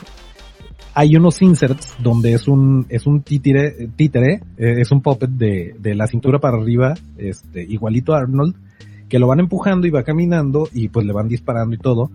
Sí se ve falsón, pero aguanta. Estamos hablando que es una película de que 1991 eh, y la acabo de ver hace poquito, 2020, y la compro. O sea, se ve falso, sí, a lo mejor para el ojo entrenado, a lo mejor no todo el mundo lo capta, eh, pero aguanta. Pero sí, en Terminator 1 definitivamente no. Otra, eh, un hombre lobo americano en Londres. Ah, Eh, sí, Una de las mejores transformaciones de hombre lobo y uno de los mejores efectos que jamás se ha puesto en pantalla eh, del señorón Don Rick Baker, que actualmente yo creo que es el más pesado para los efectos especiales. En particular, toda la escena está increíble, está muy bien. Eh, cuando es el primer ataque del lobo, sí se ve, pues nada más es sangre. O sea, nada más aventaron sangrita y es como que una sangre muy roja, muy ochentera, eh, muy como de los tiempos de Freddy Krueger. Y, se ve así como que, eh, o sea, en ese entonces la gente se asustaba con ver sangre. Entonces ahí no se ve, eh, no se ve la piel y todo esto. Es una, es una escena corta, pero se ve la sangre ahí nomás aventada. Y en la escena de transformación, la parte donde se le está estirando la mano, que se le está eh, pues, convirtiendo en, en pata de lobo, Ajá. a lo mejor si le cortaran un par de cuadritos, o sea que no durara tanto esa escena, funcionaba, porque es muy bueno el efecto, eh, cómo se está estirando, pero dura demasiado, dura tanto que te das cuenta que no es. No, y fíjate qué contraste, porque no sé si viste la, la otra película que hicieron que era un hombre lobo americano en París, y ahí sí digitalizaron totalmente al, al, hombre lobo, o sea, esa transformación que trataron de hacer como la del hombre americano en Londres, en la de París se ve totalmente súper chafa, ahí sí ve, se ve que no le echaron ganas. Y sí, puede ser algo que tú dices, a lo mejor recortar ciertas cosas, ciertas partes para verlo mejorado. Perfecto, de acuerdo contigo en esa parte. Sí, de- simplemente en la de Wolfman, eh, de que también trabajó Rick Baker porque le rogó a quien le tenía que rogar para estar en ella. Eh, el- los lobos están hermosos. O sea, el de, el de Anthony Hopkins y el de Benicio del Toro están increíbles. A mí me encantó el diseño, sobre todo porque el mismo Rick Baker, siendo fan de los monstruos de Universal, dijo, yo lo quiero hacer, eh, que le rindo homenaje Exacto. a, a los hombres lobo que me inspiraron a mí, pero a la vez se ven súper reales, se ven súper contemporáneos, no se ven grotescos, se ven hasta románticos en el aspecto que no se ven como un Lycan de, de Underworld, por ejemplo, eh, sino que, que se ven así eh, súper chidos. Pero la transformación sí fue digital. Y ahí sí, creo que, creo que incluso le dijeron a Rick Baker, ese día no vengas al set porque te vas a enojar. O sea, lo vamos a grabar nada más a, a Benicio del Toro haciendo muecas y lo demás lo vamos a hacer digital. Y el otro todavía quería, no, es que mira, podemos hacer un par de tomas, yo puedo hacer, no, gracias, este, vete, vete a tu casa ese día. y no, no lo dejaron. Pero sí, este, ha habido tanto buenos como malos, eh, como malos momentos, pero incluso los malos se recuerdan con nostalgia. O sea, lo, lo ves y dices, mira, se ve falso, pero es un falso que puedes tocar. No Exacto. entienden. Ah, Yo prefiero mil veces un efecto feo Exacto. que, que un Rey Escorpión en la momia 2, me parece, que era la roca y que se ve como PlayStation 1. Exactamente, era, era ese de los malos. Y fíjate que sí, porque mucha gente está de acuerdo en películas, por ejemplo, hace poco estábamos haciendo un especial de las tortugas ninja, precisamente, de las Uf. películas que envejecieron bien o mal, y en, este- en Tortugas Ninja yo me acuerdo que ha- hacemos mucho énfasis en eso, de que es una obra de arte por el equipo de Jim Henson, Sí, en esta onda de las tortugas ninja 1990, 1989 y 90 y decías tú, ah caray, llevar a las tortugas ninjas de la pantalla chica de los cómics a una película live action cuando no tenías la tecnología todavía para hacerlo, porque inclusive estamos tan fielmente, no, no dijeron vamos a pintar personas, no, eran, eran las tortugas, era eran las tortugas de la página a la caricatura a la vida real y, y las podías sentir, o sea, las podías oler. Oye, y- y no entendían. podías convivir con ellas en el set y decir, ah, mira, está, eh, físicamente está ahí, porque por ejemplo las otras tortugas ninja, las nuevas de los, de los, de mediados de los 2000 que empezaron con esta onda también de meter el, este, ¿cómo se llama este que hace Andy Serkins con los dots? Con los puntos? El CGI, sí, sí, sí, el, el motion capture. motion capture y dices tú, ah, caray, ponen a un monigote nomás para que se vea que está la tortuga, pero realmente está nomás aprestando como la voz porque lo demás los movimientos los, los recrea una, una computadora. En Que 19... también tiene su mérito, ¿eh? Eh, También, o sea, Andy Serkis es, eh, yo creo que tiene igual o más músculos en la cara que, o más bien movibles, porque todos se supone que tenemos los mismos, eh, que Jim Carrey. O sea, Andy Serkis te transmite muchísimo con una mirada, con una inflexión, con un, con un movimiento, o sea, con una mueca, eh, te transmite muchísimo, tiene, tiene su valor. Eh, sí, definitivamente sin Andy Serkis no sería el mismo Gollum, el mismo Kong, el mismo, este, eh. César de, ajá, de, de las nuevas del planeta de los simios. Y se entiende que de repente no todo lo puede solucionar con animatronics, con puppets, con este, con maquillaje. a veces la historia misma te requiere que, eh, que, que, te vayas por el otro lado. A mí me encanta el diseño de las tortugas ninja nuevas, aunque me vaya a echar a muchos, a muchos amigos encima. A mí me encanta el diseño, eh, pero sí entiendo, o sea, sí entiendo que eso a lo mejor no, no se podía lograr de esta manera. Eh, yo creo que lo mejor es la combinación de ambas. La combinación de cuando lo puedes hacer práctico, hazlo práctico, y, y, cuando no, pues sí, agárrate de lo digital, pero hazlo bien. Es lo que sí, y que sea un estudio chido quien te lo haga para que se vea creíble. Sí, por, por ejemplo, esta onda de, yo me acuerdo de Jim Henson empezó con los mopeds, yo, yo veía los mopeds, ah, son, son estos este, mini botarguitas y títeres, y dices, ah, qué padre, después fue evolucionando de película en película, por ejemplo, la película esta que es Laberinto, es una chulada, eh, el cristal oscuro también, dices, wow, o sea, todo ese tipo de materiales que se usan para hacer esas películas y que exactamente viste en el punto, o sea, son películas que las puedes sentir, a través de la pantalla. A lo mejor lo digital no es lo, no es lo ideal para muchas cosas, sí se adapta bien en algunos, en algunas partes, en otras no. Pero en esto sí recordamos, por ejemplo, esas películas, yo me acuerdo mucho de esas películas, por ejemplo, los Gremlins que comentabas, el, no sé si recuerdas la historia sin fin, a mí me encanta. La claro, claro, imagínate un Falco digital en ese entonces. Exactamente, ¿qué te parece la historia sin fin? Falco, estos personajes, este, eh, que se dan en, en, la, en fantasía. Sí, sí, definitivamente, eh, definitivamente es una, e, es, era muy bonito porque también no tenías de otra. O sea, si, si, si, hubieran sugerido siquiera, oye, señor don productor de Laberinto, ¿qué te parece si en vez de contratar a James Henson lo hacemos por computadora? Y, y en ese momento piensas en computadora y te imaginas a alguien jugando Pong en el Atari. Y dices, claro que no. Vamos a decirle a Jim Henson de qué estás hablando. Pero conforme conforme se hacía más accesible, si hubo un tiempo, digo, el, el, el CGI y los efectos prácticos no están peleados. Eh, ha habido decisiones malas y decisiones buenas, pero ya a nivel eh, gente de arriba que dice vamos a embarrarlo todo con CGI porque es lo que está pegando, porque a la chaviza le gustan los videojuegos y vamos a vamos a mostrarle lo que lo que les gusta de los videojuegos lo vamos a poner aquí en esta película, aunque sean medios completamente diferentes. Eh, y tal cual, o sea, se han tomado decisiones así que le terminan dando en la torre de la película. En ese entonces era muy bonito porque no había de otra, o porque era muchísimo más caro. Eh, hoy en día sigue saliendo caro lo digital y de hecho te sale mucho más barato, aunque a simple vista no. Un artista digital te va a cobrar por segundo, por toma. Y si tú haces un puppet, lo puedes grabar las veces que quieras, con las cámaras que quieras, y ahí ya está tu ahorro. Y aparte de que se ve mucho más tangible, etcétera, etcétera.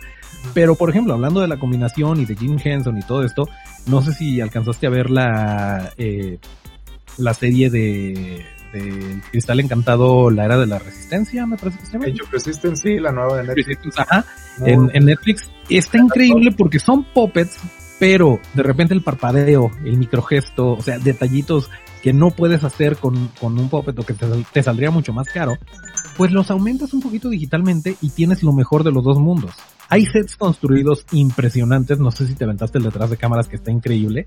Eh, hay, hay, sets construidos que se ven increíbles en, pantalla, pero a esto le agregas lo digital y el set ya es enorme, ya es un mundo, pero a final de cuentas tienes algo tangible ahí y lo estás combinando y digo, creo que es lo mejor que se puede hacer. Pues vámonos eh, con el monito de moda. Tú, tú, lo viviste hace unos meses que empezó este auge del Mandalorian con el Baby uh -huh. Yoda.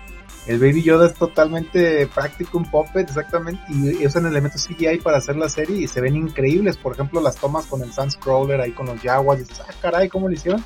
Este, ¿qué pasó? La, la, la, la, la, la. No, no, no, estoy, estoy tratando de ignorarte porque no he visto de Mandalorian porque me estoy esperando a poder verlo legal.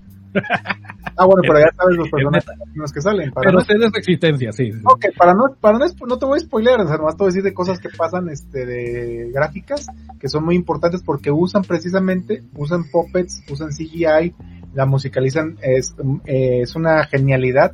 Cuando llegue Disney Plus, aparte de que veas la serie del Mandalorian, te avientas el detrás de cámaras que se llama Disney Gallery de Mandalorian. Ahorita lo estoy viendo yo también.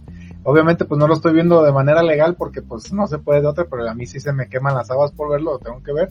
Te felicito, Toncho, porque hay mucha gente como tú, aunque no lo crean, señores. Mucha gente está esperando el Disney Plus legal para ver las series y todo el contenido que va a armar. Creo que ya para octubre vamos a tener este el Disney Plus.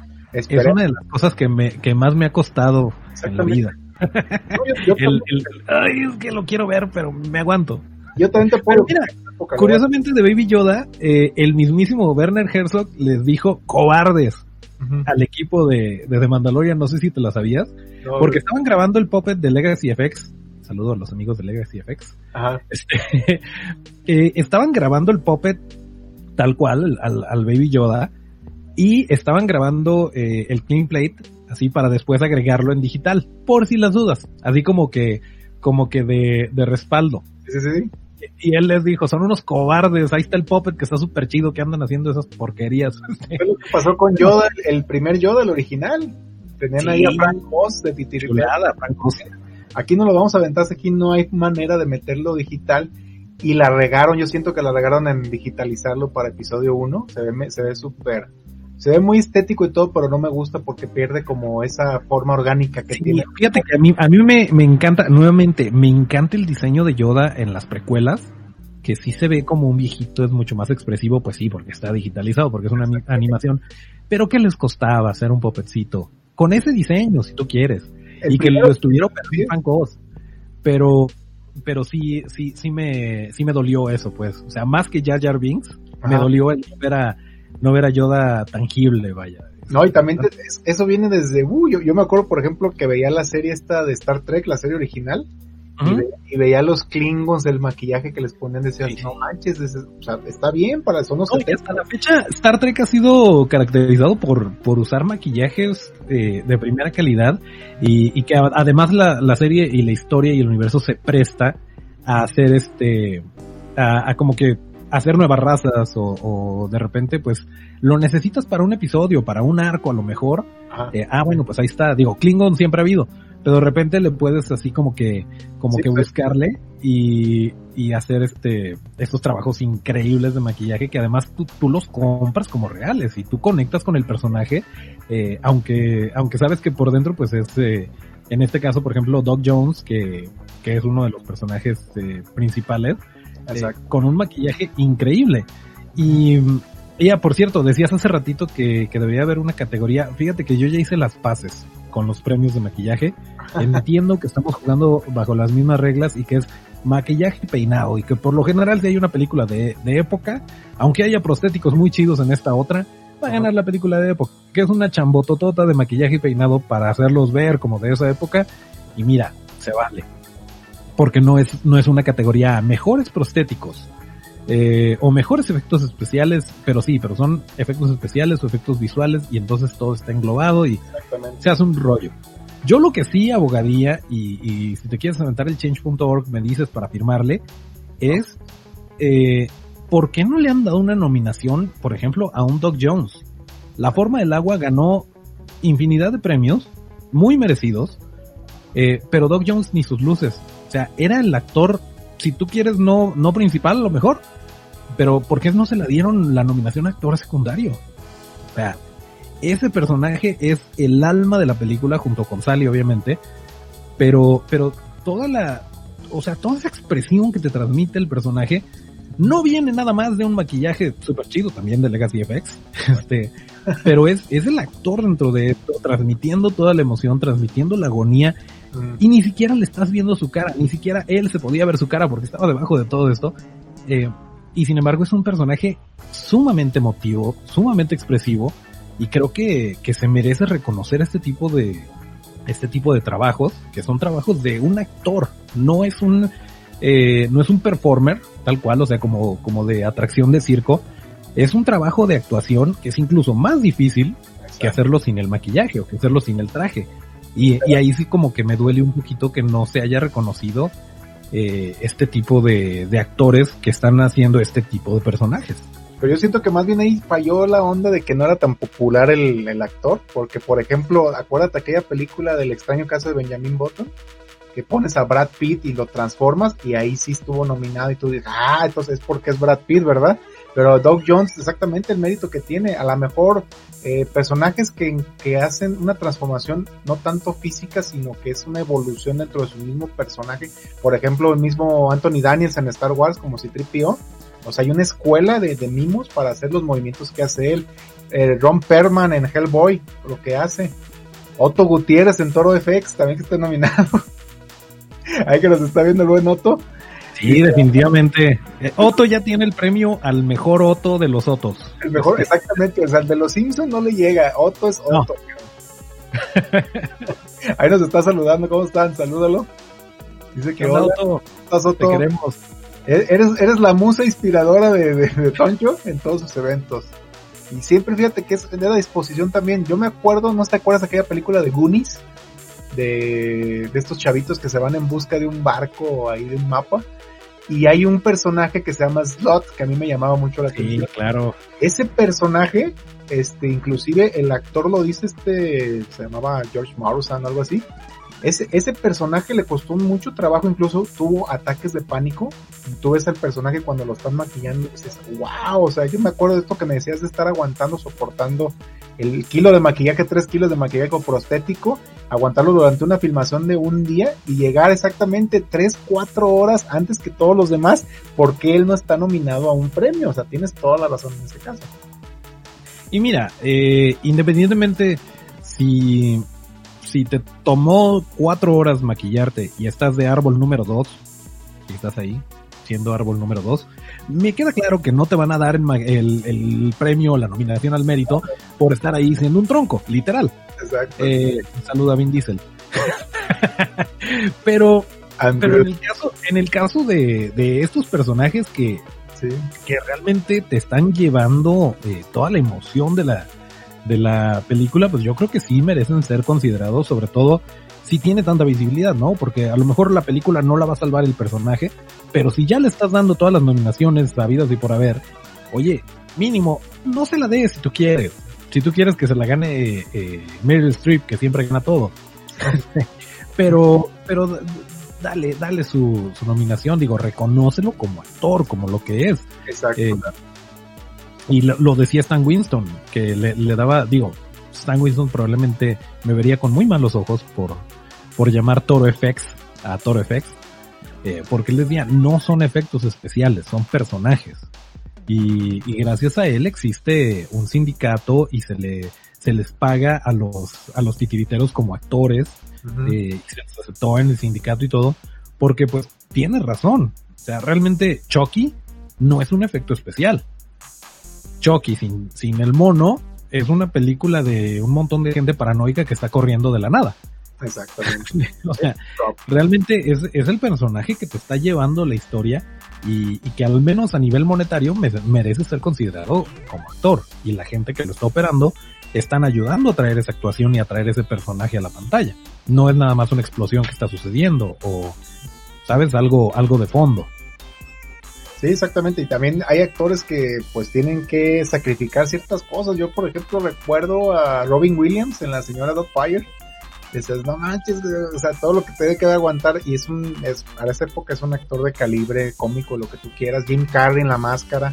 Eh, también haciendo este personaje bien polifacético que a lo mejor dice mucha gente, ay, es que a lo mejor no, le pusieron tantos prostéticos o no, no está tan, tan maquillado. dice, a veces hasta el maquillaje más sencillo puede ser muy difícil, ¿o no, mi estimado Toncho? Sí, definitivamente, y, muy incómodo. de hecho, hablando, hablando de Jim Carrey, bien chistoso, que pues a lo mejor en la máscara sí se portó bien porque a lo mejor no se le había subido tanto el ego, o no lo había poseído el, el espíritu de Andy Warhol, pero perdón, de, de Andy Kaufman. Kaufman. Pero, pero este, en el Grinch no, no creas que se portó tan buena onda, ¿eh? y ahí está muchísimo maquillaje. de hecho, a, mi querido Kazuhiro Suji lo, lo, lo corrió prácticamente, o sea, se, se, estresó tanto Kazu que dijo, sabes que yo ya no juego, que a la final de cuentas le tuvo que pedir perdón y dijo, no, mira que ya, que ya me voy a portar bien, que la y volvió. Eh, y Kazu ya, ya casi no habla de ello, pero sí, o sea, sí de repente es bien difícil para, para el maquillista que, oye, es que entonces, ¿por qué agarraste este trabajo? Si tú sabías que, que se trataba de esto, que es un personaje que lleva, que lleva prostéticos, ¿por qué no me dejas hacer mi chamba si, si es para el bien de la película, para el bien de, de que tú hagas tu chamba, para lo que te contrataron? Y, y hablando de maquillajes sencillos, por ejemplo en Bombshell, que, que acaba de ganar, eh, y es el mismo caso que, que se ganó el Oscar por mejor maquillaje, eh, se ve súper sutil la transformación, por ejemplo, de Charlize Theron, pero fue algo súper innovador que traía unos tapones adentro de la nariz para, para respingársela y un mini prostético de nariz, de, de, pómulos, de barbilla, cualquier cosita, pero con esto te cambiaba completamente y, ya no estabas pensando tanto en Charlize Theron, ya era Megan Kelly. Y, es impresionante sobre todo esta sutileza que tiene en particular Kazuhiro eh, para hacer este tipo de maquillajes y que es algo bien bonito de, de esta industria que no te piden dos trabajos iguales. O sea, sí puedes hacer un cachete, sí puedes hacer un envejecimiento, pero no es lo mismo hacer un envejecimiento de 20 años que hacer uno de 50, o que hacer envejecer una criatura que ni siquiera existe en el mundo real, o hacer que una actriz se parezca a otra persona que sigue viva, que sigue en el colectivo imaginario de la gente, y que, y que a la, a la vez tiene que dejar a la actriz, en este caso Charlize Theron, que haga su trabajo, porque también si lo cargas demasiado de prostéticos, eh, se pierde, por mucho que, por mucho que quieras, tienes que exagerar los movimientos, esto lo sabe Otto perfectamente. Cuando estás bajo un maquillaje, eh, si bien los materiales, una de las razones por las cuales adoro la espuma de látex, es que si tú sonríes, el maquillaje sonríe contigo y ya no se ve como una máscara, se ve como una segunda piel. Pero aún así hay cierto, cierto nivel de, gesticulación que se pierde. Entonces el actor tiene que exagerar sus movimientos, tiene que exagerar sus expresiones para que se traduzcan eh, a través del maquillaje. Entonces, eh, muchas veces si lo, si lo saturas demasiado, se pierde la actuación y se pierde el actor, que a final de cuentas quieres saber que es el actor que está ahí. A menos que no lo quieras, que también ha, ha sucedido, este, que no se sabe que es ese actor hasta que después se revela porque ni aparecen los créditos. Uh -huh. Pero por poner un ejemplo, en el caso de Anthony Hopkins, que fue Alfred Hitchcock, eh, sí le, le, lo tuvieron que hacer muy, eh, muy sutil. Se pudo haber parecido mucho más. Lo pudieron haber hecho una réplica de Alfred Hitchcock, pero querían dejar un poquito eh, los rasgos de, de, Anthony Hopkins y al mismo tiempo dejarlo hablar, dejarlo actuar, dejarlo hacer su chamba, que al final de cuentas es lo que vendió la película, la actuación. Así es, ¿no? Y aparte hay muchos actores también que se arriesgan a hacer personajes ya como de ese tipo que ni siquiera tienen que ver con su con su consistencia física ni con su exactamente lo que es el parecido. Yo me acuerdo, por ejemplo, últimamente la de la transformación de Winston Churchill de este actor este Gary Oldman, que es este, no manches, es Gary Oldman, sí es Gary Oldman el que está haciendo Winston Churchill, ah caray. Entonces ahí dentro de ese tipo de cosas, o sea, te quiero preguntar, Toncho, ¿cuáles tú crees que están así películas que te deben encantar que dices, no noto la diferencia o aquí no se nota el maquillaje, o sea, que son para ti perfectas en el maquillaje o en el prop?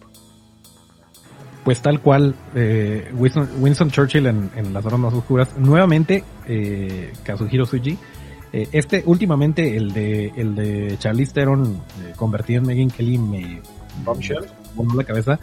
Eh, también hubo una que, que pasó desapercibida en, en, los premios y que me pareció también muy efectivo que fue no me acuerdo creo que se llamaba Stan and Ollie que era la Stan Ollie, el gordo del ah, muy bueno.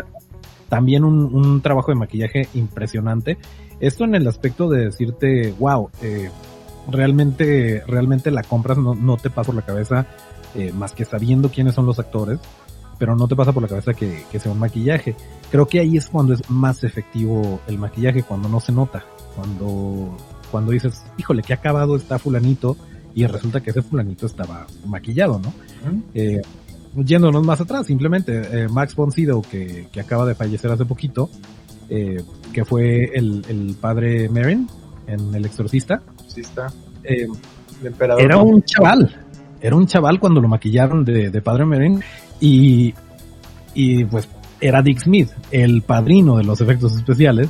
Sí, eh, y, y lo, lo, hizo tan bien y tuvo tanta, eh, tanta exposición esa película que al cuate le costó mucho trabajo agarrar chamba, que decía, oye, es que no, no, no soy un viejito, sí doy el papel, este, no soy él. Y mucha gente creía que, que tenía la edad del padre, por lo efectivo que fue eh, el maquillaje. Uh -huh. Y en cuanto a criaturas, pues, eh, ay, me encanta Hellboy. Y, y, fíjate que me encantó, y, y acá también voy a, va a ser muy divisiva esta opinión, pero a mí me encantó el, el maquillaje del nuevo Hellboy, eh, digo, obviamente el, el, de Ron Perlman es sea, Ron Perlman es Hellboy hasta el día en que se muera, incluso después de muerto va a seguir siendo Hellboy, pero creo que David Harbour lo hizo muy bien y creo que el, el traje, el, eh, o sea, el, bodysuit que le hicieron, que tenía como que más detalles un poquito más, pues más miniolescos, eh, más realistas, menos fantasiosos, porque Guillermo del Toro siempre tiene como que esta sensibilidad más fantasiosa que me encanta, pero en este caso que le hicieron como que un poquito más cruda, a mí me pareció muy efectivo. Eh, en el tráiler sí lo veía y decía, no, es que se ve súper exagerado, se ve que le va a costar muchísimo trabajo el, expresarse, simplemente se veía como que le pesaba en la cara el maquillaje. Eh, ya viéndolo en la película me convenció, o a lo mejor fui muy de buenas, a lo mejor la tengo que volver a ver, pero, pero me, me gusta, o sea, me, me gusta que, que se tomen estos eh, riesgos hasta cierto punto, que definitivamente no era el momento, no era el momento para sacar otra Hellboy, pero bueno, ahí está, ahí está y ahí están los resultados. Eh, pero en, en, maquillajes también, eh, bueno, a lo mejor no, no necesariamente es criatura, pero, pero sí, maquillaje, maquillaje, eh, lo que se está haciendo o lo que se hizo en, en La Maldición de Hill House, que fue el buen Robert Kurtzman, se me hizo muy elegante cómo manejó a los fantasmas, muy, muy impecable el trabajo de pintura, el, que también mucho tenía que ver la dirección de, Mike Flanagan, ojalá y no me esté equivocando, eh, pero sí, sí se me hizo muy, muy bonita la, la interpretación, eh, muy fresca, porque es algo que no, no ves normalmente, eh, la paleta de colores y todo esto me pareció muy bonito. Y pues los puppets de Dark Crystal que ya mencioné, que, o sea, de, la serie nueva, se me hicieron increíbles también. Muy, muy, muy limpios, fíjate que muy padre, o sea, me encantó, me encanta la película original, me encanta la serie, lo que están haciendo. Y yo creo que en algún momento de la historia nos tiene que tocar a nosotros como México hacer algo, o sea, algo que trascienda en este nivel de, de maquillaje, de props, de efectos especiales. Es decir, México tiene el talento, pero necesita ese punch. Eh, ya para finalizar, Toncho, porque ya vamos para la hora, hora y media ya de programa. Ah, este, para, para, cerrar, para cerrar, no necesite. Para, de hecho, el récord aquí, te lo voy a decir, nada más que ese sí fue un día que nos aventamos, pero cañón, es tres horas y media con Umi, hablando de Harry Potter. Porque wow. no, pues es que sí había tela de donde cortar. Digo, acá también. Hicimos, e hicimos dos programas y el segundo duró dos horas y media. O sea, además para que te des una idea de más o menos cómo andamos en esta onda, pero también para no ser redundante y este agilizarlo poquito, y, igual te voy a invitar para otro programa que tengo pensado sobre Alien, que ese sí vamos a hacer, nos vamos a aventar, eh, ahora sí un especial de las cuatro películas de Alien y las dos que supuestamente están involucradas en el universo de Alien, en este caso Prometeo y Covenant, que a mí me gustaron las películas, la verdad, mucha gente no, no les gustó, pero se me hacen buenas películas en este mismo universo del xenomorfo favorito tienen de. Tienen cosas muy rescatables. Exactamente, y también de hecho a mí, por ejemplo, yo lo decía a mí, eh, Alien 4 me encanta, es de Jean-Pierre Janet, Jean-Pierre Janet me encanta su estilo y mucha gente no le gustó, como que no entendieron el concepto que quería manejar. La única, yo creo, más flojita de Alien por ahí es la 3, para mí, para mi gusto la, es la más flojita de las 3. Sin embargo, tú lo dijiste muy bien, tienen cosas muy rescatables y que hay que hablarlo y vamos a hacer un especial. Ya estás invitado, estás ahora sí que buqueado y estás comprometido. ¿Estás de acuerdo? Claro. Okay, vamos a hacer un especial de Alien. Y también vamos a tener, señores, este, más información sobre la Expo Toys. Pero antes de despedirnos, quiero decirle a Toncho, Toncho, ¿cómo te imaginas el cine de sci-fi y fantasía? Que puedan agregar esos elementos que tú haces en un futuro en México. ¿Qué se necesita para que México levante en esta, en esta industria? se necesitan espacios y mira, va a sonar a cebollazo, pero tú sabes que eh, yo te digo tanto tus verdades como tus virtudes. se, se, necesitan espacios como, como este bonito grupo. Eh, se necesita ver que creo que nos estamos dando cuenta eh, de, un tiempo para acá ser ñoño ya está cool. de un tiempo para acá la gente que la gente que creció con lo que nos gusta a nosotros ya tiene una voz, ya tiene los medios para simplemente comprarse sus figuritas de acción, para, o sea, el mercado del ñoño está al alza. Y creo que por ese lado vamos a poder abrirnos camino hacia, hacia este tipo de productos, hacia este tipo de, eh, de producciones de contenidos eh, que nos gustan y que somos muchos. Somos muchos que, que estamos ahí eh, esperando que nos den este tipo de cosas. Y, y creo que por ese lado eh, vamos a vamos a poder eh, sobre la marcha seguirle haciendo. Digo, tú desde tu trinchera lo estás haciendo promoviendo eventos como el Expo Toys, este, promoviendo pues el fandom de, Star Wars, eh, teniendo este este grupo de sci-fi, etcétera. Eh, nosotros también, o sea, de la misma forma eh, jalamos en proyectos así, ¿por qué? Porque es, hablamos el mismo idioma. y creo que, digo, yo tengo la esperanza, tengo la fe de que, de que cada vez somos más los que le entramos a este rollo. Y creo que por ese lado lo vamos a ver los resultados pronto, porque simplemente no es casualidad que hoy en día haya tantos remakes de las Tortugas Ninja, de Cazafantasmas, de eh, Los Caballeros del Zodiaco, eh, simplemente las películas de Star Wars, que si bien no son para nosotros, em, están, están hechas por gente como nosotros, por gente que, que creció con esto y que le gusta y que está tratando de llevarlo a nuevos lugares. Y eh, pues me parece simplemente muy esperanzador esto de los puppets, que, que se esté trabajando una, una secuela de Labyrinth, que ya estemos como que viendo otro tipo de historias, otro tipo de guiones. Eh, y creo que, creo que todavía, digo, hay mucho, hay mucho trabajo por hacer, pero creo que vamos bien encaminados y creo que para allá va, eh, para allá va este, este rollo de este tipo de producciones. Em, y si bien Harry Potter a lo mejor está ahorita medio adormilado, eh, igual en el universo de Game of Thrones, del Señor de los Anillos, creo que vienen nuevas cosas creo que vienen cosas que se inspiraron en estos universos y que en una de esas eh, van a seguir pegando y van a seguir siendo cosas de las cuales hablemos en muchos años venideros. y tenemos mucho material donde rascarle, eso es lo bueno, o sea, tenemos lo nuevo, lo, lo viejo, lo presente, lo futuro y la verdad es que tenemos ahora sí que de dónde escoger. La gente le gusta quejarse yo creo que por naturaleza en muchas cosas, pero más bien creo que necesitamos activarnos. Si tienes una cosa que te gustó en el pasado y la van a volver a hacer, quédate con la del pasado y disfruta la nueva. O sea, también aunque no sea para ti, disfrútala. Y ese es otro que también tenemos, uno de los temas para la gente que nos está viendo el viernes, tenemos a Edgardo Reyes, el conde, que, uh. que conoces también.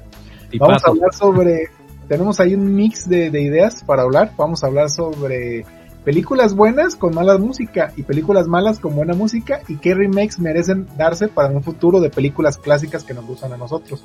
Yo por ahí te voy avanzando que la una de las que quiero que hagan remake así, pero urge, es el es la de la historia sin fin. Me encantaría un remake de la historia sin fin. Estamos en el momento ideal. Y también de Willow, que me encanta la película de Willow de Ron Howard. También es merece un remake con el, con el dinero que tiene Disney ahorita se podría hacer una gran película. Obviamente no vas a superar ese Matt Martigan de Val Kilmer, pero puedes hacer algo muy padre. Toncho, te agradezco un chorro, un chingo que has estado con nosotros en el Sci-Fi Fantasía. No, gracias a ti. Has invitado al próximo programa. Un saludo para tu esposa, para tus niños que te dejaron hacer el programa, tus niños, fíjate. Se portaron. Sí, Ahí está, ah, ¿te están viendo? ¿Es el ojo vigilante? No, no, no, estoy, viendo por, por, qué hay tanto silencio, ya me preocupé. algo, algo está raro en tu casa para que cheques, ya van a estar dormidos, ojalá. Y a toda la gente que nos vio, Toncho, mil gracias por haber estado con nosotros y a la gente acompáñenos en el próximo live, viernes a las 7.30 vamos a estar por aquí chequen la página de Toro FX para que vean todo lo que hace Toncho, su trabajo, y si quieren buquearlo para alguna, alguna participación que tengan con ellos, ahí están a la orden. Eh, Toncho se adapta a sus necesidades, pero tampoco abusen, porque también tiene, que, ganarse la vida. O sea, nada, nada en esta vida es gratis, y aunque sea gratis, hay que tener algo de, de feeling para la gente que se dedica a esto todos tenemos que salir adelante y cuídense en esta cuarentena. Vamos a tener más información de Expo Toys próximamente. Visiten expotoysgdl.com para que chequen y Expo GDL, Expo Toys GDL en Facebook. Vamos a darles información sobre la nueva fecha. Ya está cancelada obviamente la del mayo, no se puede. Esperamos salir muy pronto y les agradezco, Toncho. Nos estamos viendo, gente. Chido. Muchas gracias. Bien, pues eh, aquí terminamos el episodio número 112 de ToroFX Studio, el podcast. Acuérdense que para seguir la conversación hay que seguirnos en todas las redes que son arroba Studio. Esto es arroba torofx, S-T-U, D-I-O. Yo soy Toncho Ábalos, mis redes son arroba Toncho Ábalos con T. Nos escuchamos el próximo martes de podcast y hasta el próximo llamado.